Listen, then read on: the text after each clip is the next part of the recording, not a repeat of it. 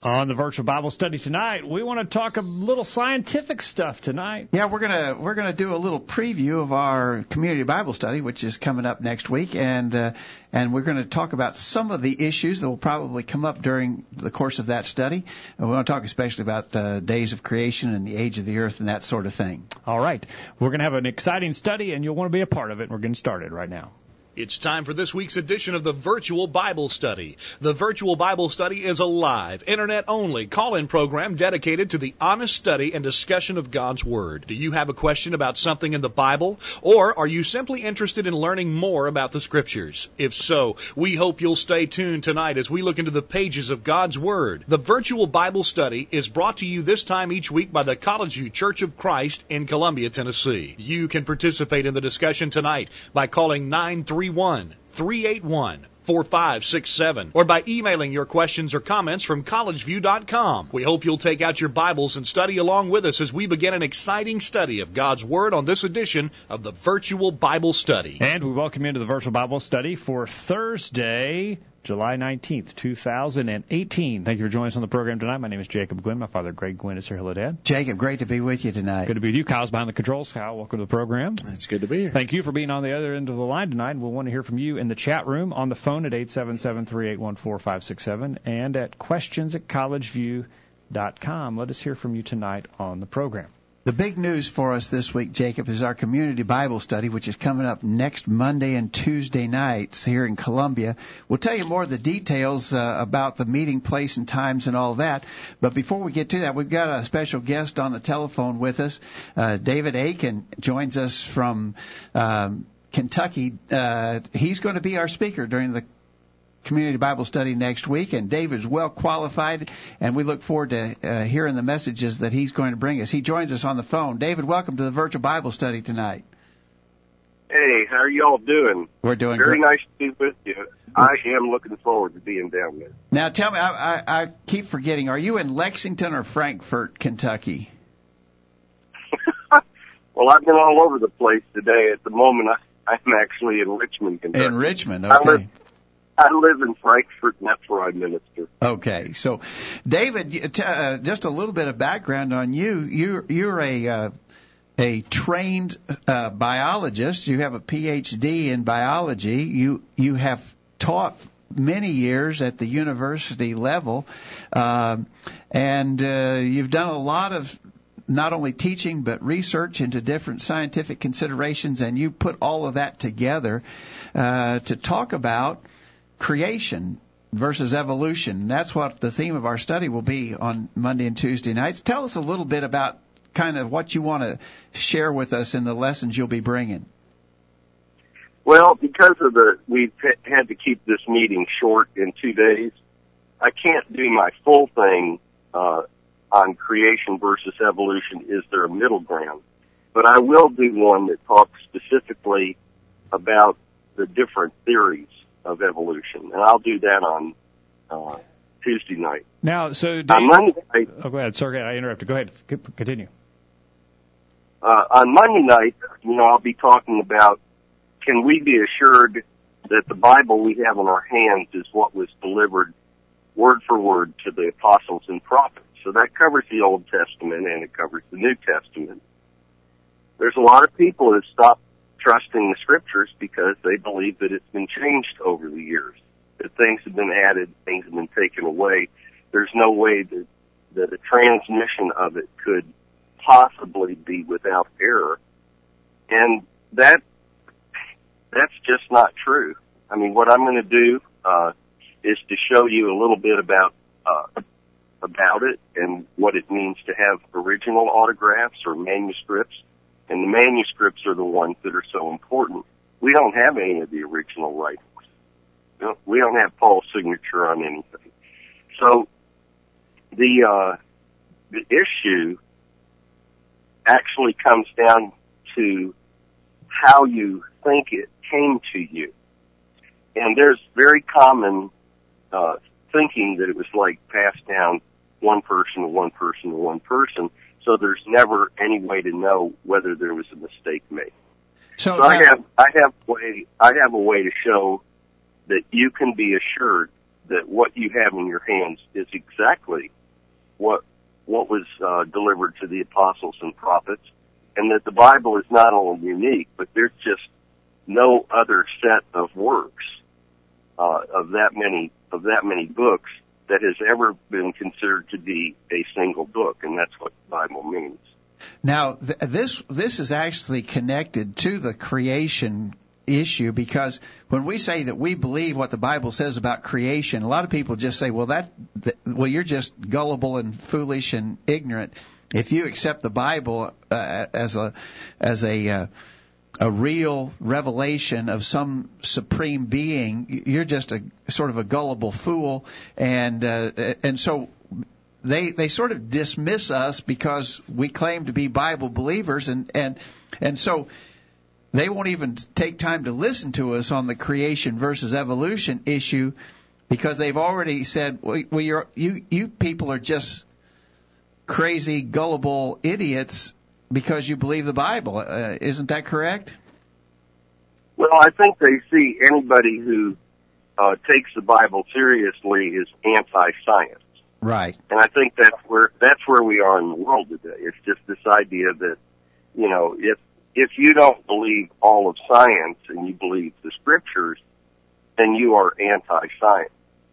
And that's what I'll be covering uh, the second night because uh, if if somebody said to me, "Are you a creationist or an evolutionist?"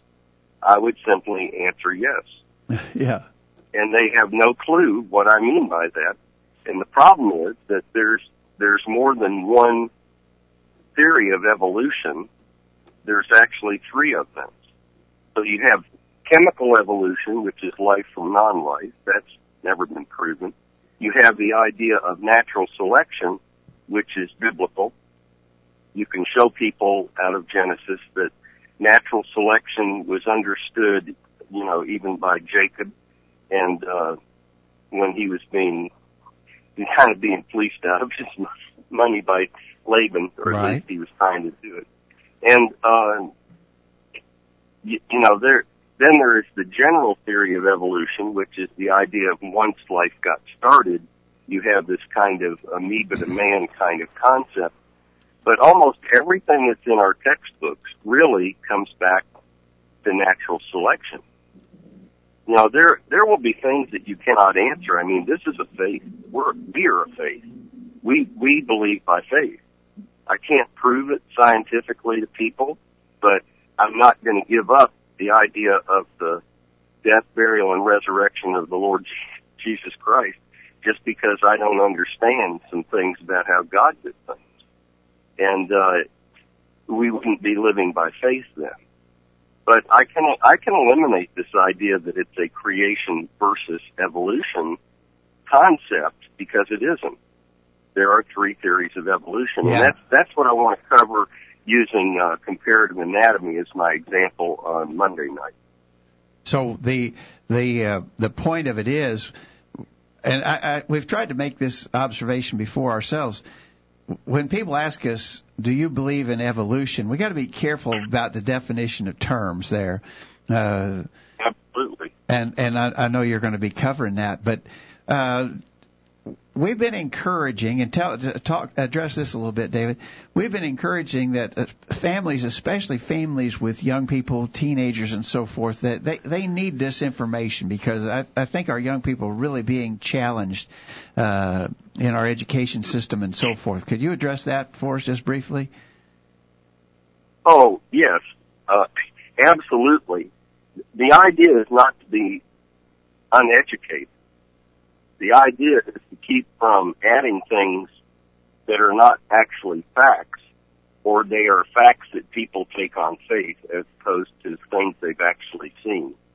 And that's why I say it, let's just let's just take the idea of a superbug. You know, most people are they think that there's a superbug kind of brewing in all the hospitals across the country, and eventually there will be uh, a bacteria or a virus that will, they, as they say it, evolve and not be able uh, to be fought medically, and will be our next plague. And the reason that they say that is that they keep using antibiotics and sterilizers in those hospitals. So all the ones, the only ones that would ever survive that onslaught by us are the ones that are not bothered by it. So after a while, the ones that are not bothered, they'll become the norm. And then you'll have a superbug. That's natural selection. Yeah. And like I said, I will address specifically natural selection. And I, I guess you could just ask the kids to bring in some examples of the definition of uh, general evolution and the origin of life and uh, this concept of natural selection, and we can just look at what they're reading in textbooks and and talk about it at that time. I use, like I said, I use comparative anatomy and morphology simply because it's it shows the difference between facts and interpretation. There's one difference. That's a huge difference that I make between evidence and interpretation of the evidence. And comparative anatomy is just a great place to do that, uh, so that you can see that natural selection is real. You want to call it special evolution? What do you want to call it? I don't care. But um, it's different from general evolution, which is that amoeba to man thing. Exactly. And the, to me, the facts don't support that. Uh, but I can't prove it scientifically. So my my discussion is is going to be directed much more at people who have doubts about the Bible. And on the basis of that, then they would have doubts about the stuff that they're hearing, excuse me, the stuff that they're hearing, uh, as to what to believe.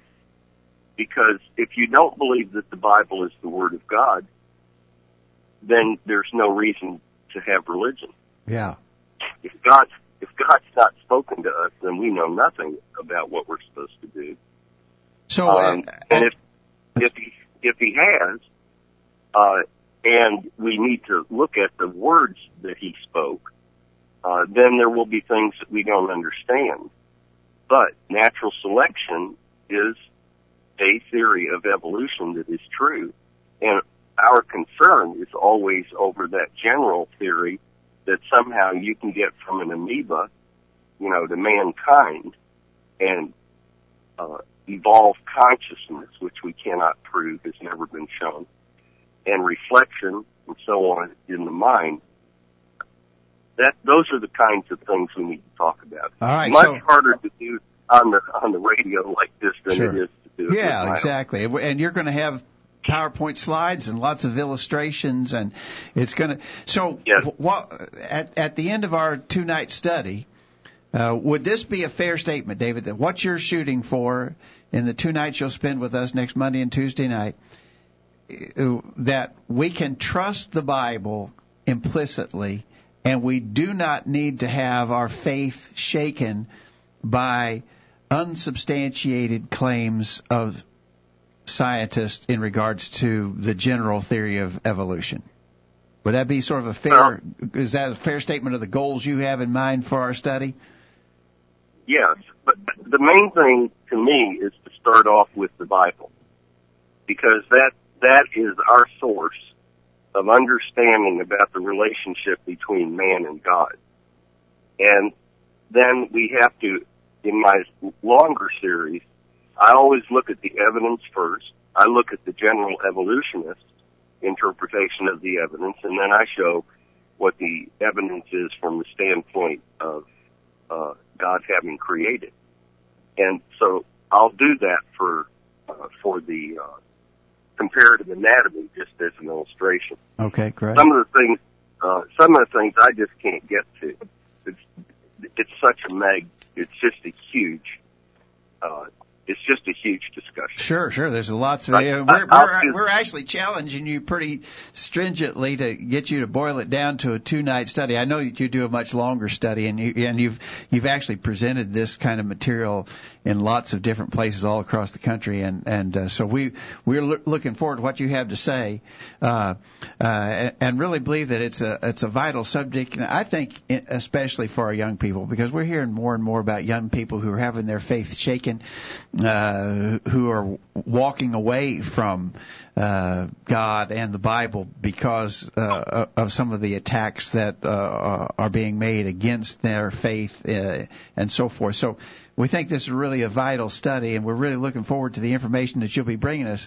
Uh, we've not, you and I have not met in person, but we, we've obviously talked and com- and uh, communicated leading up to this uh, session. Look forward to meeting you on Monday, and looking forward to the lessons well, you that you bring. Don't, you just don't know how happy you're going to be. That's right, exactly right.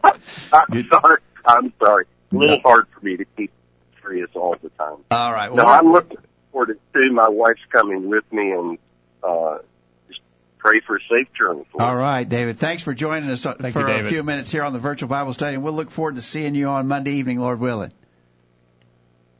Thank you. All right. Thanks Thank a lot. You, David. Good night. Yeah, good to have David with us tonight. Looking forward to that. Uh, that's Monday and Tuesday. Information's on our website. The Virtual Bible Study. Yeah, yeah. Let's take a break. When we come back, we'll give all the all the information about how to get here and what uh, what you'll be uh, where you'll be trying to land when you get to Columbia, Tennessee. And we get, need to get into uh, the questions you sent out earlier today Yeah. about creation and some facts about it and some challenges that people are making to the biblical account of creation.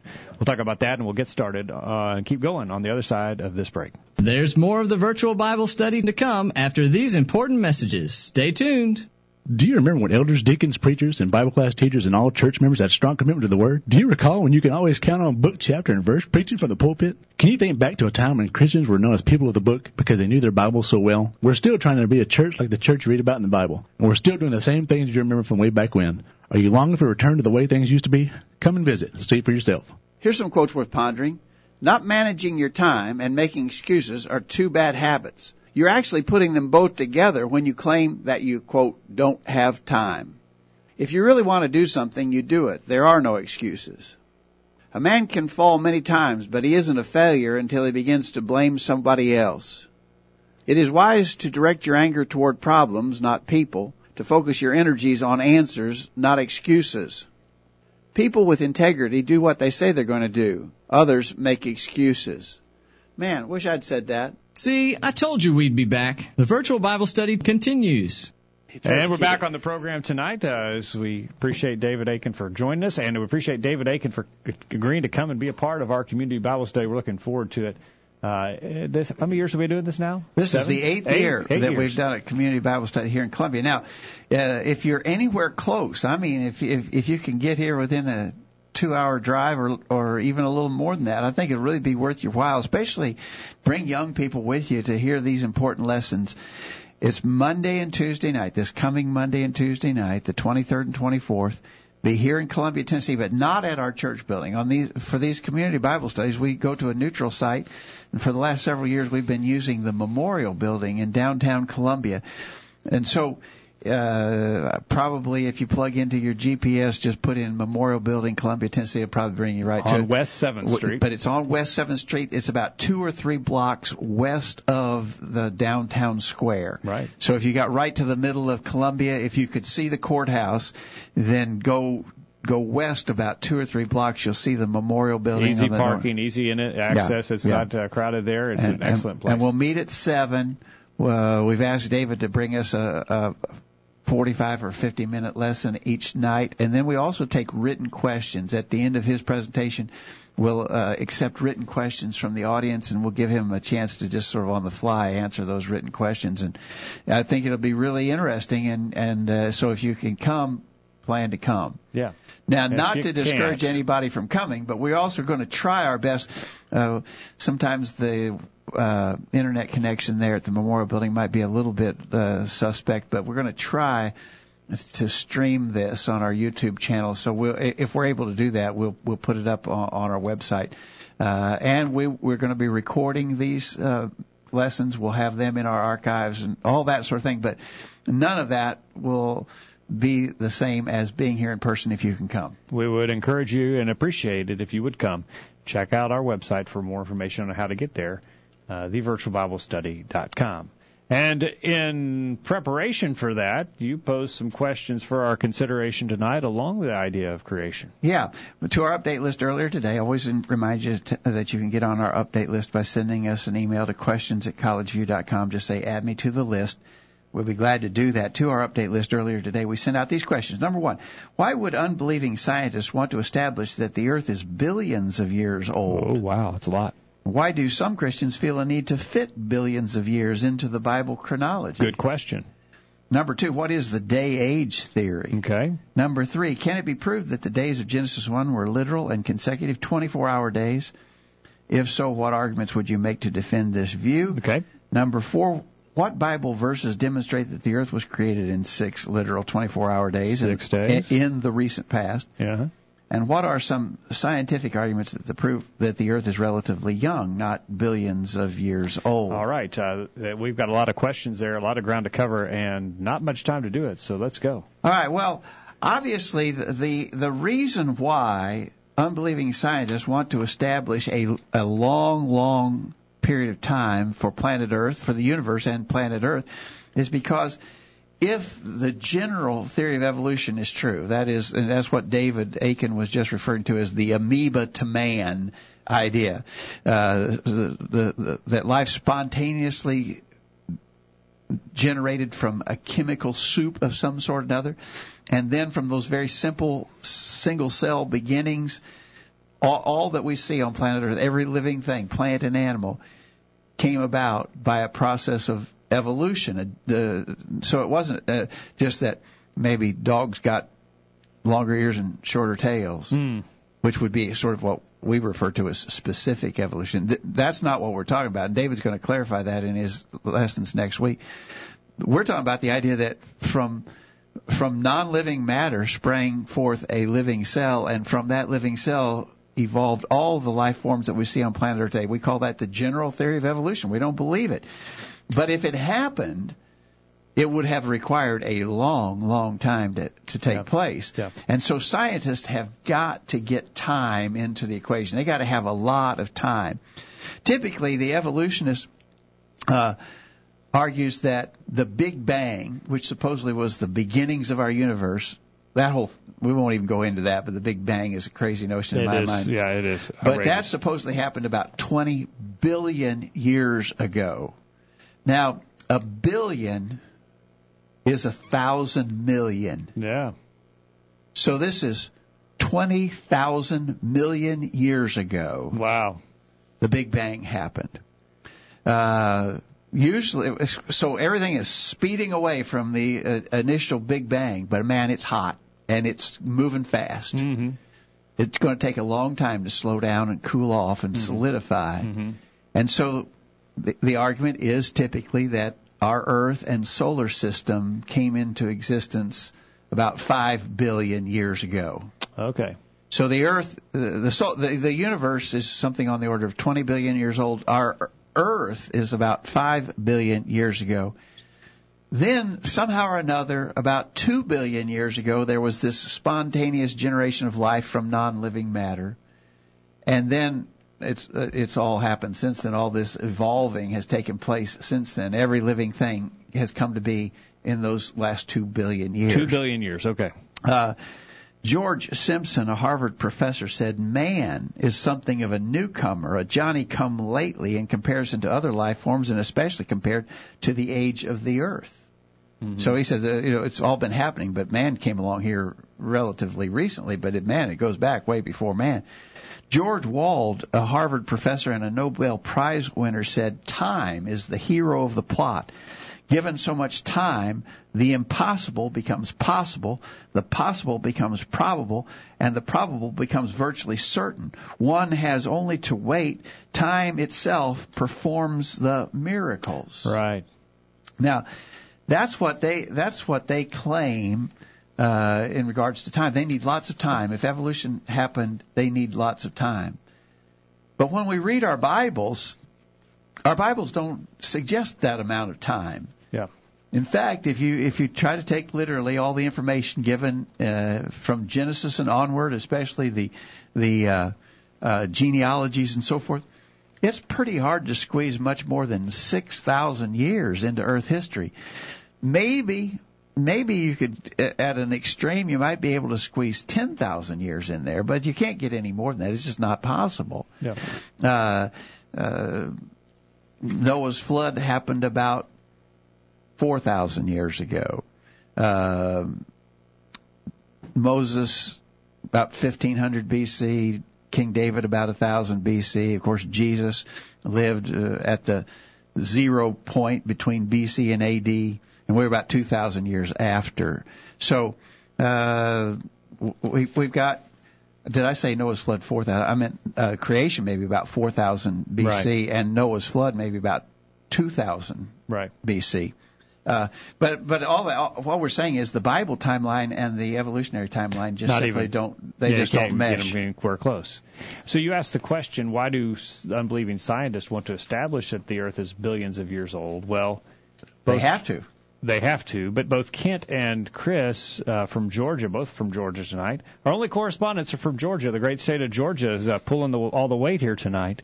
He Kent says unbelievers desire to hang their reputation upon the speculation that the Earth is billions of years old because they, with intense hatred, reject belief in God and the verbal plenary inspiration of the Bible. They do such without evidence, and they grasp at straws to attempt to prove their unprovable speculations. The reason some desire to fit billions of years into biblical chronology. Now, that's the next question. Let me stop there.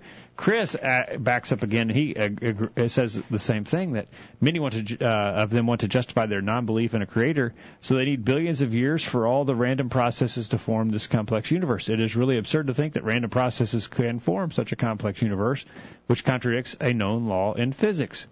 Other scientists, quite frankly, teach the billions of years so they will not be shunned from the scientific community and Oh, risk I think Chris jobs. is really right. I think there's a, an intense prejudice in the scientific community, uh, and and pretty much, and it's been proven, uh, it's comply or be expelled from the Yeah. scientific community. Yeah. Uh, uh, there, there was even a movie several years ago. Yeah. It may have been called Expelled, or Yeah, I believe like that's right. But uh, it, it described how much prejudice there is against anything other than what the, the the atheistic scientists want to suggest about the age of the Earth and about evolution. Yep. Now, that's what unbelieving atheists do, but our follow-up question is why would some Christians feel a need to sort of compromise on that and and and to get to agree that maybe the earth and the universe is that old? Kent in Georgia said the reason some desire to fit billions of years into biblical chronology is because of a desire to compromise the truth with atheism. Those who are known as neo atheist or the new atheist are particularly militant in pushing their views of atheism. So Kent says a spirit of compromise, and uh, Chris in Georgia says Christians do this because A, they have not made an honest effort to study what God's Word has to say. B, they might want to go along and not take a stand. Or C, they do not have enough faith to believe God can create all this in six days. So Chris mentions a lot. Yeah. And some are uh, in a, seeking to compromise, um, perhaps because maybe they think that the age of the earth is an established scientific fact. Yeah, that, which is not. I, if we couldn't get any other takeaway from our discussion tonight, I hope that that we can at least make the point that scientists have not been able to establish. They they speculate. I mean, and the, and the very idea that they try to guess at ages uh, for the Big Bang or for the formation of our solar system, they're just guessing. They're just wildly speculating. they're that, and the, the, the important thing here is they're guessing, but they're presenting their postulations as established fact. They Exactly. they they don't express any doubt or any. oh, It's established fact. Their their their assumptions, their theories. They're not presenting those uh, honestly. Yeah, uh, John Clayton. Some of our listeners will know the name John Clayton. John Clayton is associated with Churches of Christ, but he is a theistic evolutionist, and uh, so he's he's a classic example of a Christian who's tried to compromise with scientists. John Clayton says, "quote Man is a very recent newcomer to this planet. Man's history is but a tiny fraction of Earth's history." So uh, here's an example of a Christian who's trying to trying to make that compromise to get get these long ages for the universe and for planet Earth because and and obviously you got to bottom line is you got to have that time if if evolution if the general theory of evolution is true at all you have got to have that time to make it happen so uh, we want to talk about how some of those Christians are getting there and they do it by means of what we refer to as the day age theory They go back to Genesis 1. And of course, Genesis 1 talks about God created everything in six days and resting on the seventh day. The day age theory argues that each of those days was actually a long period of time, eons, millions, maybe billions of years long. Each of those days of Genesis 1 was a long age, and therefore it is the day age theory. And we want to talk about that. We want to we want to show why that that is uh, an erroneous attempt to interpret Genesis chapter 1 and it is an unnecessary compromise with the general theory of evolution. We'll get to that discussion after we take a break and get this week's bullet point. But we'd love to hear from you. 877-381-4567. Questions at collegeview.com. Don't go anywhere. We're back right after this. Don't go anywhere. You might miss something. The virtual Bible study continues right after this. This is Greg Gwin with this week's bullet point. Let me state some realities for you. I believe these things could be said about any local congregation anywhere in the world. First, the church is not as evangelistic as it ought to be. Second, we don't do enough to support the weak and to encourage those who are struggling with hardships in their lives. Third, the church isn't as friendly as it could be. There isn't as much close association among the members as there ought to be. Fourth, the Bible classes could be improved. The subject matter is sometimes lacking and the teachers are sometimes unprepared. Fifth, we aren't doing enough benevolence. We're too slow to step forward when legitimate needs are put before us.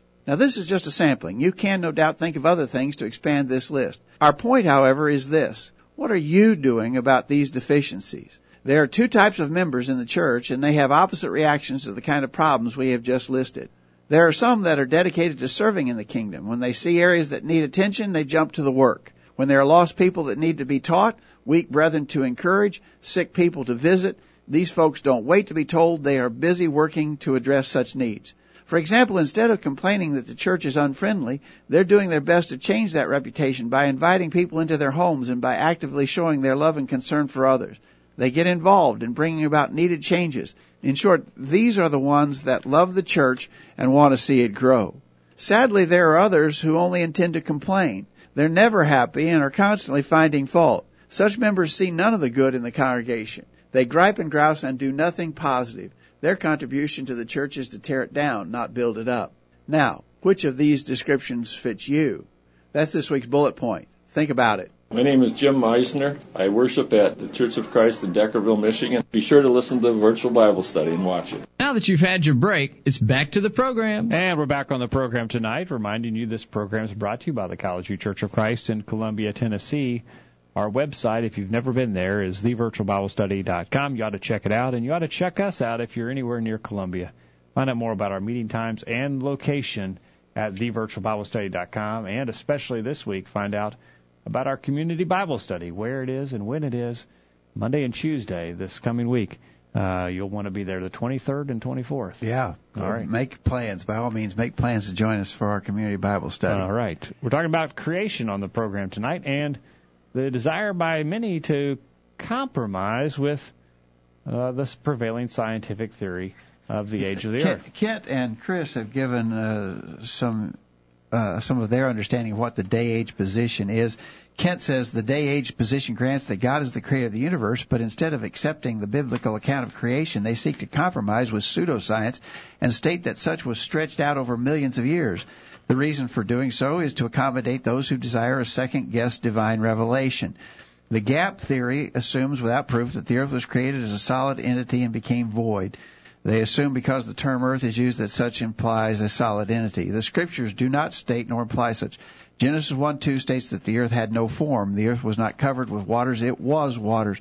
On the first day it was formless and composed of waters. Only on the third day did dry land appear. The argument used by those who support the gap theory is taken from the Hebrew word hayetha, which sometimes is translated became. However, this is not the only proper translation of the term. Uh, uh, it was trans- see, translation term is also translated as was. In the view of contextual setting, Genesis 1, 2, and 3, the term hayetha should be translated as well. That, that's a little different than what we were getting at.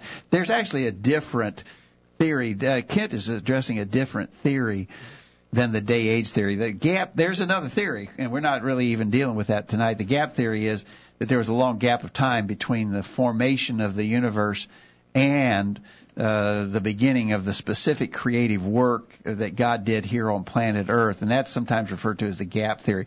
That there was a big gap between Genesis one, two, and then the rest of the chapter. We're not really dealing with that. I, I, I got an email from Keith. We'll address that just briefly, but we're more talking about the idea that of the day age theory that each of the days was a long geological period of time. That's what Chris in, uh, Cal- in Atlanta says. He says a day referred to in the, in the creation account refers to a large span of time, millions of years, and probably with the current uh, time scale that the evolutionists are putting on the Earth, maybe even billions of years for each Yeah. day. Yeah. Uh, thank you, Chris, for and for Kent for your comments tonight. So, so our question is, can it be proved that the days of Genesis 1 were literal consecutive 24 hours days? And I think the answer is yes, we can prove that. First of all, when we're studying the scriptures, mm-hmm. words should be understood in their literal sense unless there's some compelling reason to give them a figurative meaning. Now, the Bible does have figurative language Yes, in it does. Yes, We're not it denying that. But we only we only uh, conclude that a passage or an expression is figurative if there's some reason that would argue for that. Uh, for instance, in the book of Revelation, the very first chapter, John tells us that these things are going to be spoken in sign. So we look for figurative, symbolic language in the book of Revelation. We were, we're tipped off about that in the very first verse of the book. But unless there's some compelling reason to use figurative understanding, then typically a literal meaning should be assigned to a text. Now, uh, the word for day in Genesis chapter 1 is the Hebrew word yom. Okay. Now, uh, there's nothing uh, in the way that the grammar of Genesis 1 is constructed to suggest that the word yom should mean long ages. The word means day. In fact, if Moses wanted to describe long ages, there are a couple of words in Hebrew that could have been used to describe long ages. The word olam or door. Uh, those words are Hebrew words that can refer to inde- indefinite periods of time. Or if Moses wanted to suggest that the, the word day should be stretched to include long eons of geological time, he could have used the adjective rob. Yom rob would be a Hebrew expression that means a long day. Mm-hmm. He didn't do any of that. He just used the word day. Uh, and, and so, unless there's some reason to think otherwise, then we would interpret that to mean exactly what, what a day means, a, a literal day. There's nothing in the context that suggests that Moses was speaking figuratively when he described the days of Genesis 1. In fact, the meaning of a day is actually given. The definition is given in verse 5, Genesis 1 verse 5. God called the light day and the darkness he called night and the evening and the morning were the first day. Okay. So, uh, a, a period of light followed by a period of darkness constituted a day. That's what it says. That's exactly what it said. He defined the text defines the term. Okay. So uh, now, either if if you want these to be long ages, then you're going to have to have really long, long, long, long, long periods of light, followed by really long, long, long, long, long periods of darkness, because in the text, a day is defined as a period of light followed by a period of darkness. Okay. All right. Now, the specific construction of words, first day, second day. Verse 5 talks about the first day. Verse 8 talks about the second day. Verse 13 talks about the third day. Whenever that construction is found, and it's found more than a hundred times in the Old Testament, it always refers to a literal day. When he talks about the first day, the second day, the third day, that kind of grammatical construction in Hebrew is common. It's found more than a hundred times in the Old Testament. Every time that it's used, it's always used to denote a literal 24 hour day. It's never figurative. There's not a single exception anywhere in the Old Testament where that Hebrew construction means anything other than a literal 24 hour day. Okay? So, if we want, we're trying to make arguments to demonstrate that as we read Genesis 1, we're not reading the day age theory there. We're reading literal 24 hour days. Uh, there'd have to be some reason for us to go to a figurative understanding. There's nothing in the text that would argue that. The meaning of a day is defined within the text itself. The grammatical construction in Genesis chapter 1 indicates that they were literal 24 hour days. Now, going just a little bit further. In verses 11 and 12, God said, Let the earth bring forth grass and herb yielding seed, and the fruit tree yielding fruit after his kind, whose seed is in itself upon the earth. And it was so. And the earth brought forth grass and herb yielding seed after his kind, the tree yielding fruit, whose seed was in itself after his kind. God saw that it was good, and the evening and the morning were the third day. Okay, got it. Third day. Okay, so plant life was created on the third day. Right. All right. Now, if those days are actually long, long periods of time, first of all, they'd have to be long periods of light followed by long periods of darkness. If here on planet Earth we had days that were longer than our typical days, we'd burn up. Maybe just twice as long, maybe a 48 hour day? We'd burn up. And plus, on the dark side of the Earth, we'd freeze up. Yeah. Life as we know it couldn't be sustained on planet Earth even if you tried to make the days twice as long as they Right. are now. We, we, we just couldn't handle it. But what's really interesting is we've got plant life there, seeds and, and fruit bearing trees, but insects weren't created until day five or six. I mean, you could you, you can quibble about whether the insects were included in the creation of day five or day six. It doesn't really matter. If those days are long eons of time, it, then then you'd have to argue that it was eons of time before insects came along after the plants had already been created. There's a big problem there because so many plants depend on insects for pollination. You're hearing about that a lot with the honeybee that's uh, having trouble, that it's going to cause a lot of plants to struggle. Yeah. So the the the j- just the logistics of of the chronology fall apart if those days are long eons of time. If they're not consecutive 24-hour days, then we got a big problem. Yeah. All right. What do you think? 877-381-4567. Kent in Calhoun, Georgia says the days of Genesis 1 are indeed 24-hour, literal, and consecutive days. The very basic, a very basic argument is developed from the measurement of time as recorded in chapter 1. The text states the evening and the morning as being the exact measurement of time such necessitates 24-hour literal consecutive days. The initial point of consideration is the nature of creation. Plants and vegetation could not have survived without the natural scientific cycle of normal amounts of sunshine and other natural sources of energy, which could not have been the case as per the per, uh, per the day age theory. All the vegetation would have died out, he says. And so he says that it couldn't have occurred, as you pointed out. And Chris uh, from Atlanta says, for one, plants and vegetation were created on day three, and the sun on day of the fourth day. If it were millions of years, the plants would have died.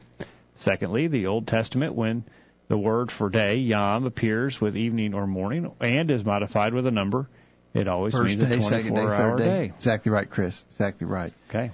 Um, now, uh, Kent suggested something about this gap theory, and we got an email from Keith, and he said, I feel compelled to ask that you consider one other point often overlooked. We have no idea nor any way of actually knowing the time element between verse 2 and verse 5, which describes the first day. God created the heaven and the earth. Does this describe something that happened on the first day or at some point of time in the past? So I think Keith is sort of suggesting that gap theory that Kent was addressing. That's that's really a, a different study than what we planned for tonight. But I would just argue that if the first day was different than the other days, then you've got a, a change in definition within the text without any indication or reason why the word would be used differently. In other words, the first day in verse 5, the evening and the morning were first day. But then when you get to verse 8, the evening and the morning were the second day. Basically, that position is arguing that the meaning of the words changes from verse 5 to verse 8 between the first day and the second day, there's a change in meaning of the exact same expression. If we're going to accept that the days two, three, four, five, and six were literal 24 hour days, then we, we also have to eh, say that in the same context and without any reason to believe otherwise, the, the the the expression first day would have to mean the same thing. And if we're to chart this out on a timeline, in the beginning, God created the heavens and the earth. That's an event. And then billions of years, as the scientist wants us to believe, 20 billion years of time occurred before God said, let there be light, and there was light, and so forth. So you have the beginning, and then you have 20 billion years before you get to the other days of the week that God created. That doesn't jive with other passages that talk about God making man and female at the beginning. In Matthew 19, verse 4, have you not read that he who made them at the beginning made them male and female? Well, wait a minute. The beginning was 20 billion years before God made male and female. Yeah. Jesus didn't get it exactly right there, did he? Exactly right. Uh, those are some of the verses that I wanted us to look at. Uh, sort of Bible verses that claim a, a, a relatively young Earth. We'll look at that in a minute, but uh, you know, even if that even if that gaps theory was true, it doesn't help the theory of evolution because I mean I don't care how much time you've got before living things began to be created. Yeah. You, you, in other words, actually, that theory would would hurt the general theory of evolution because it was because you had non-living a non-living universe. I don't care how long you got the non-living universe. They need time from whence life began until now in order Right. for the theory of evolution to happen. So Right. they really need the long period of time, not before life forms began, but they need long periods of time since life forms began too, if the general theory of evolution is true. All right. And we need uh, lots more time to cover this, but we're going to take a break, and when we get back, we'll take your thoughts as we go to the top of the hour, concluding our discussion on the creation. How long ago did it occur? We'll get your thoughts. Don't go anywhere. The virtual Bible study continues right after this. Got a question about something you've heard on the virtual Bible study? Send your questions to questions at collegeview.com. We'll be right back after this. When you take away the ice cream socials, the family center, the gym, the fellowship hall, and the plays from your church, what do you have left? Is there anything of real spiritual substance? Is there anything that says this is all about God and not all about me? At the College View Church of Christ, we want to stay focused on the goal of serving God. We don't offer what most churches offer, but we do offer Jesus Christ and Him crucified. If that's what you're looking for, come worship with us this Sunday morning at 9:30 a.m. at the College View Church of Christ. We're tracking the trends on the virtual Bible study. Approximately 50% of marriages in the United States end in divorce. More specifically, 41% of first marriages, 60% of second marriages, and 73% of third marriages end in divorce. If your parents are happily married, your risk of divorce decreases by 14%. People who wait to marry until they are over age 25 are 24% less likely to get divorced. Living together prior to getting married increases the chance of getting divorced by 40%. All that information is via McKinley Irwin Family Law. The Word of God says in Ephesians 5 verse 25, Husbands, love your wives, even as Christ also loved the church and gave himself for it. God's Word has the answers. Let's get back to studying it. The virtual Bible study rolls along. All right, as we go to the top of the hour talking about creation, how long ago did it occur? We're comparing what the modern scientific theories are with what the scriptures teach, and we're finding there's little room for harmony here. Yeah. Uh, there's just a, I ask what Bible verses demonstrate that the earth was created in six literal 24 hour days. Oh, but, oh, oh, let's just do that first. Uh, Exodus 20 verse 11, for in six days the Lord made heaven and earth, the sea and all that in them is, and rested the seventh day. Wherefore the Lord blessed the Sabbath day and hallowed it. Notice, in six days, but the first one was real long, and the others were maybe not as long. No, it just says six days. The, the the that's that word days there is the plural of that Hebrew word we were talking about earlier, yom. Yeah. It's the the plural of that is the Hebrew word yamin. Yeah. It's used over 700 times. The the plural of the word day, days, yamin. It's used over 700 times in the Old Testament. It's always literal, always. Uh, so again, the Bible is claiming literal days of creation. You know, I was just thinking about it. You talk about six days. Six that's a unit of measurement. Imagine if you were laying out, so you're going to build a project, you're building a house, and you say, I want that wall to be uh, six feet long, and you measure off six feet. No, no, no, wait a minute. That first foot, that's not 12 inches. That first foot, I wanted that to be 23,000 inches, and then the last five feet. They're, going to be 12 inches. And You wouldn't do that. Yeah. You, you laid out a, a unit of measurement there. It's the same for all of the units. Hey, get this. In Genesis 1, verse 14, God said, Let there be lights in the firmament of the heaven to divide the day from the night, and let them be for signs and for seasons, for days and for years. And let them be for lights in the firmament of heaven, give light upon the earth. It was so God made two great lights, the greater light to rule the day, the lesser light to rule the night. He made the stars also. Oh, wait a minute. The, so he, basically, the sun, moon, and stars is what he's creating there on day four. And they're going to be for signs, for seasons, for days and years. If the days are eons of time, what are the seasons? And what could possibly be years? If the days are millions or billions of years, what what would the years be then? I mean, again, the context of Genesis one is suggesting you got to you got to interpret that liter- literally, Right. not figuratively. Right. Okay. Uh, I asked for some Bible verses that show literal 24-hour days of creation. Uh, Jacob, I think I, you've got that list that we put together there. Uh, Sure, you've got Isaiah 40, verse 21. Uh, at the uh, start of that, have you not known? Have you not heard? Hath it not been told you from the beginning? Have you not understood from the foundations of the earth? And so mankind, man's been here to, to understand from the beginning From the of beginning. creation. Okay. All right.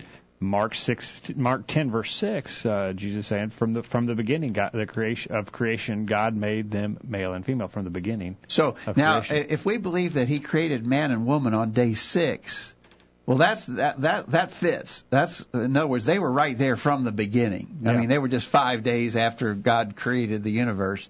He created man and woman.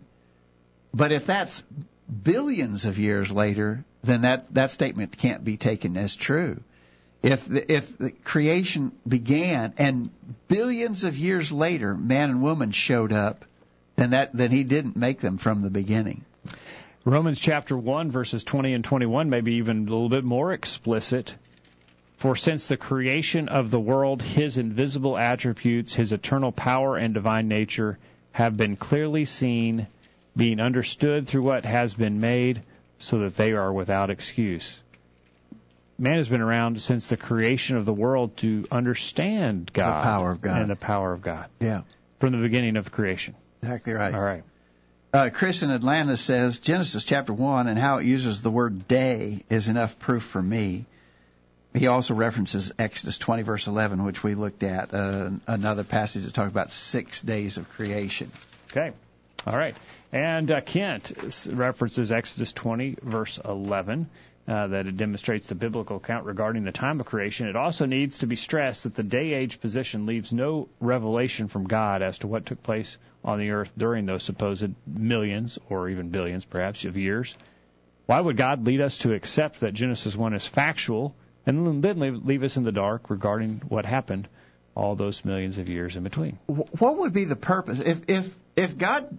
Why wouldn't God tell us that He created things over billions of years? I mean, what would be the what would what would it hurt for our faith in God? If I mean, would your faith in God be be different if He said He created plants and millions of years later He created insects and man? I don't. I mean, if that's what he did, then that's what he did. But why would why would he want to suggest? Why would he speak in code to us? If that's what he did, why would it hurt for him to tell us plainly that that's what he did? I don't get it. Okay. All right. Uh, go ahead. Um, we ask, and we're just about out of time, but we ask, what are some of the scientific proofs? You know, we, we've been all of this discussion has been about what the Bible says, and I think that's kind of interesting. That on our community Bible study on Monday night, David Aiken is going to spend a lot of time proving that we can have great confidence in the Bible as the inspired Word of God. And, and really, everything we've been talking about so far has been based on what the Bible says. The Bible says that God created everything in six literal 24 hour days and not that long ago, maybe 6,000 years ago. But you know, science itself, true science, when science scientists want to be honest, science doesn't know the age of the earth. And, honest scientists will admit that proving that the earth is old is not possible. They can speculate, but they can't prove that the earth is old. Uh, true science doesn't demand that the earth be ancient. Nothing about true science requires an ancient earth. And there are lots of evidences of a relatively young earth. For instance, uh, the shrinkage of the sun. I, this is one I really like. Uh, there's several that we could mention, but uh, within the last 20 or 30 years, scientists have actually been able to quantify how fast the sun is shrinking. And, we, we we shouldn't be surprised to know that the sun is getting smaller. The sun is a burning mass out there in space. When things burn, they burn up. We know that the, the that the sun is e- ejecting uh, uh, cosmic particles constantly, and so the the sun is burning up. The sun is getting smaller as it burns up. Uh, that's that's not a surprising revelation, but Right, uh, but right. but it's only been recently that they've been able to quantify that or actually get a get a handle on the the rate at which the sun is shrinking. But now that they know the rate at which the sun is shrinking, you could calculate backwards to find out how big it would have been at some point in the past. Um, 1979, uh, this, the Physics Today reported that the sun is shrinking at a rate of one tenth of one percent per century, but that's five feet every hour. The diameter of the sun is shrinking five feet every hour. Now, knowing that rate, you could calculate backwards. And just a hundred thousand years ago, the sun would have been twice as big as it is today. Yikes. You want to talk about hot summer Boy, in howdy. Georgia? Yeah. Uh, Chris would be burning up in Georgia. yeah. Uh, uh, if the sun was twice as big, in fact, obviously, life on planet Earth would be impossible. And that's just a hundred thousand years ago. That's like current events to an evolutionist. Yeah. Uh, but just a hundred thousand years ago, the sun would have been so big uh, that life on Earth would have been impossible. 20 million years ago, again, fairly recent uh, by evolutionary timetables, 20 million years ago, the the circumference of the sun would have been so large that it would have included the orbit of planet Earth 20 million years ago. Supposedly, according to the general theory of evolution, 20 million years ago, everything had basically happened except the final evolution of man from the primates. And so, uh, the, the shrinkage of the sun is just one of those kinds of, you know, the very idea that we're supposed to believe that this critical distance of Earth and Sun, Earth and Sun, 93, that we are 93 million miles from the Sun. Yes. And that is so critical. If we were 10% closer to the sun, we'd burn up. If we were 10% farther away from the sun, we'd freeze. Life is only possible. Life as we know it is only possible because we are in the, and they actually call it kind of interesting. They call this the Goldilocks zone. Yeah. It's the Goldilocks zone. Not too hot, not too cold, just right. We're in just the right place. But the very idea that that critical distance from the sun could have been maintained for millions, billion. Remember, the general theory of evolution says that li- spontaneous generation of life on planet Earth happened two billion years ago. Now that uh, remember, a billion is a thousand million. So two thousand million years ago, life began on planet Earth.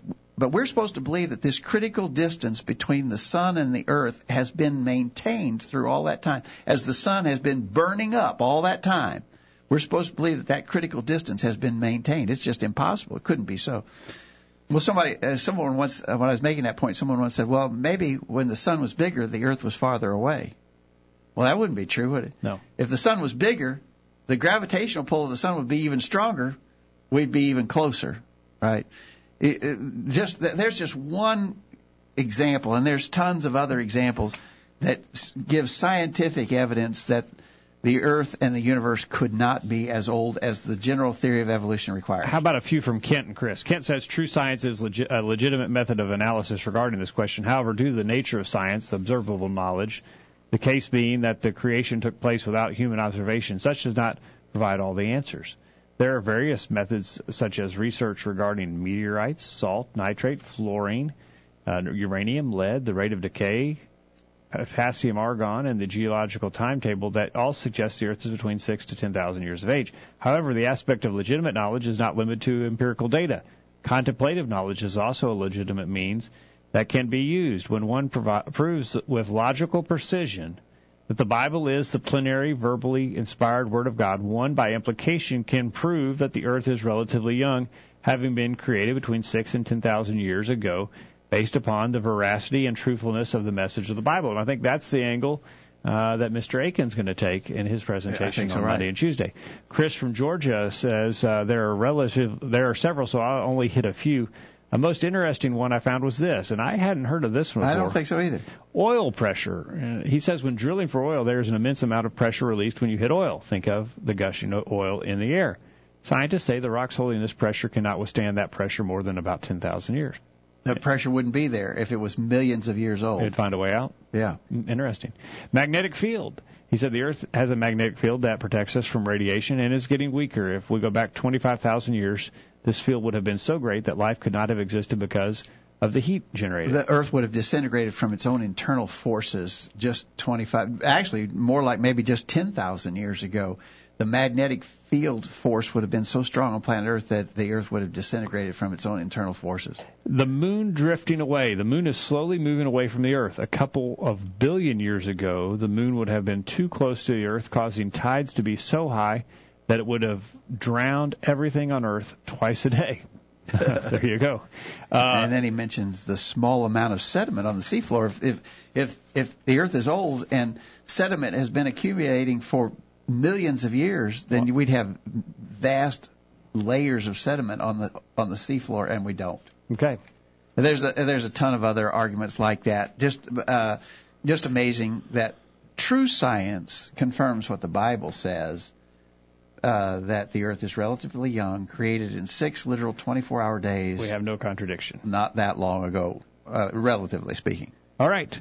Well, good discussion. A discussion that went long. Kyle, haven't heard from you tonight. Uh, looking forward to Monday and Tuesday night. Absolutely, I think it's just going to help us build our confidence and uh, to have against people who are talking about evolution, or we just have this weapon in our arsenal, so we can just have a discussion with them. Absolutely, you'll we'll want to be there for that Monday and Tuesday, At July the, 23rd at the Memorial Building in Columbia. Be there. Find out more at our website, thevirtualbiblestudy.com. Dad, thank you for your time tonight. Thank you, Jacob. Thank you for being here. Hope you make uh, enjoyed and benefited from our discussion of God's Word tonight.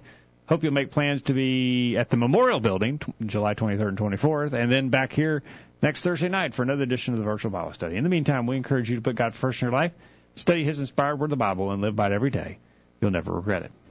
Thanks for listening to the Virtual Bible Study, brought to you by the College View Church of Christ. The College View Church of Christ meets at 1618 Hampshire Pike in Columbia, Tennessee. If you are in the Columbia, Tennessee area, we encourage you to worship with the College View Church of Christ on Sunday mornings at 9.30 and on Sunday evenings at 6 o'clock. The College View Church of Christ also welcomes you to attend their Wednesday night Bible studies at 7 o'clock. If you have any questions about something that was said on tonight's broadcast or would like more information about the College View Church of Christ, please call 931-381-4567. That number again, 931-381-4567. Or for more information on the internet, visit collegeview.com. Be sure to tune into the virtual Bible study this time next Thursday for another informative study of God's Word.